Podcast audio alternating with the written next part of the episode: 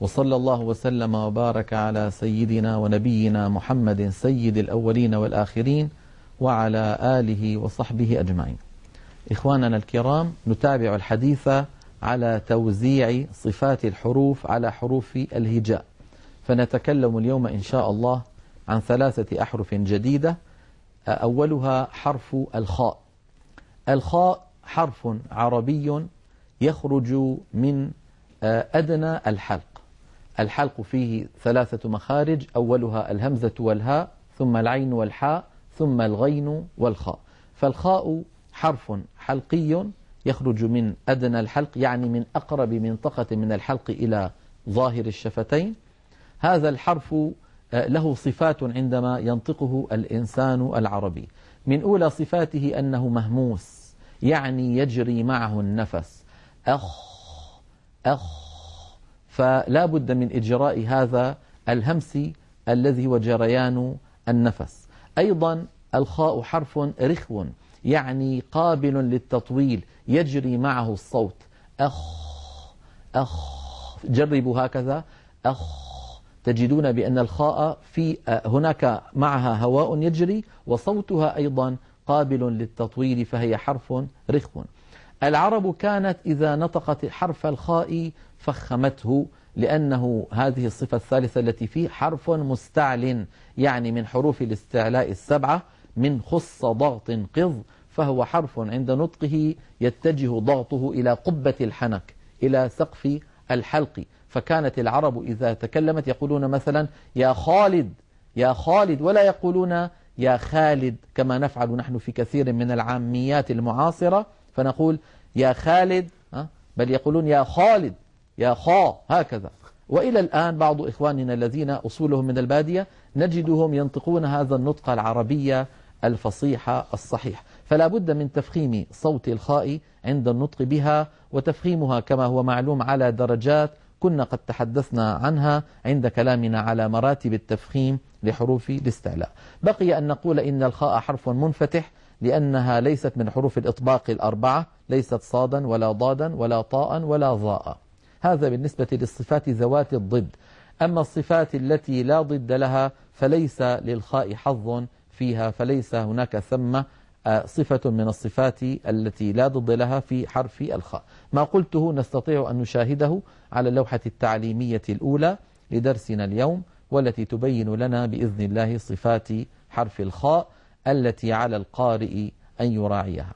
نرى على الشاشة صفات الخاء الصفات ذوات الضد أولا الخاء مهموسة ثم الخاء رخوة والخاء مستعلية والخاء منفتحة. أما الصفات التي لا ضد لها فلا يوجد للخاء حرف صفة من تلك الصفات. ننتقل إلى حرف ثان من حروف الهجاء وهو حرف الدال. الدال يا إخوتي تخرج من طرف اللسان مع ما يحاذيه من الحنك الأعلى. أد أد. هذا الحرف عندما تنطقه العرب فإنهم يحبسون النفس. أد يعني مثلا نقول الداخل مثلا أو الداخل أو أد. فنجد بأن الصوت قد النفس قد انحبس تماما وكذلك الصوت. فالدال ينحبس عند النطق بها النفس فهي حرف مجهور. والصوت فهي حرف شديد. ينحبس النفس لأنها ليست من حروف خص ضغط قض أو عفوا من حروف فحثه شخص سكت. وهي حرف شديد لأنها من حروف أجد قط بكت. فالدال لابد من حبس نفسها وصوتها عند النطق بها.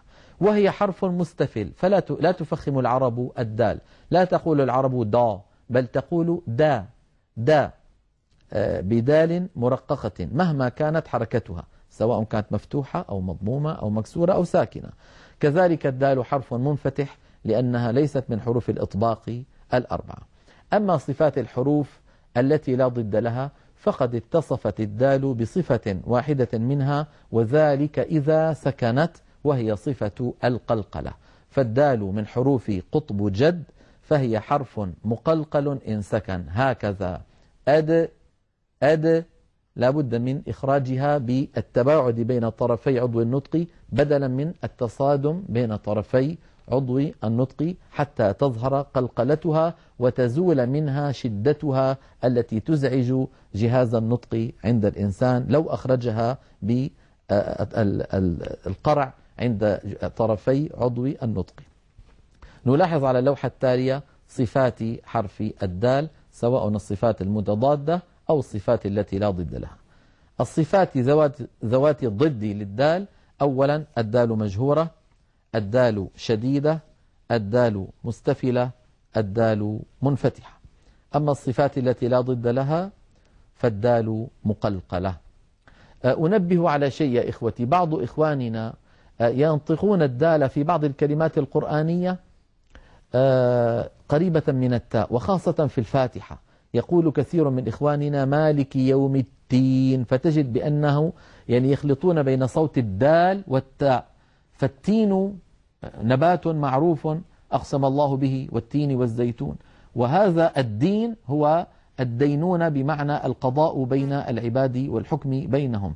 مالك يوم الدين وفي المثل كما تدين تدان فلا بد من بيان الدال. مالك يوم الدين. ولا نجعلها يوم التين قريبة من التاء.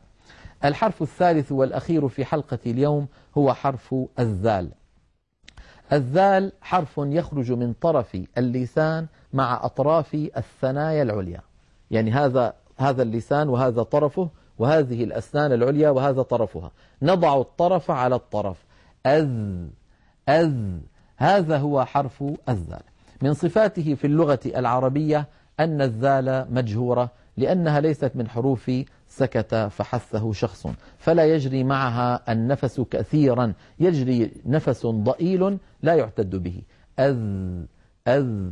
والذال حرف رخو لأنها ليست من حروف أجد قط بكت فهي ليست شديدة وليست من حروف الانعمار فهي ليست بين الرخوة والشديدة. فهي قابلة للتطويل والمط فهي حرف رخو. والذال حرف مستفل لأنها ليست من حروف خص ضغط قض فلا استعلاء ولا تفخيم في الذال.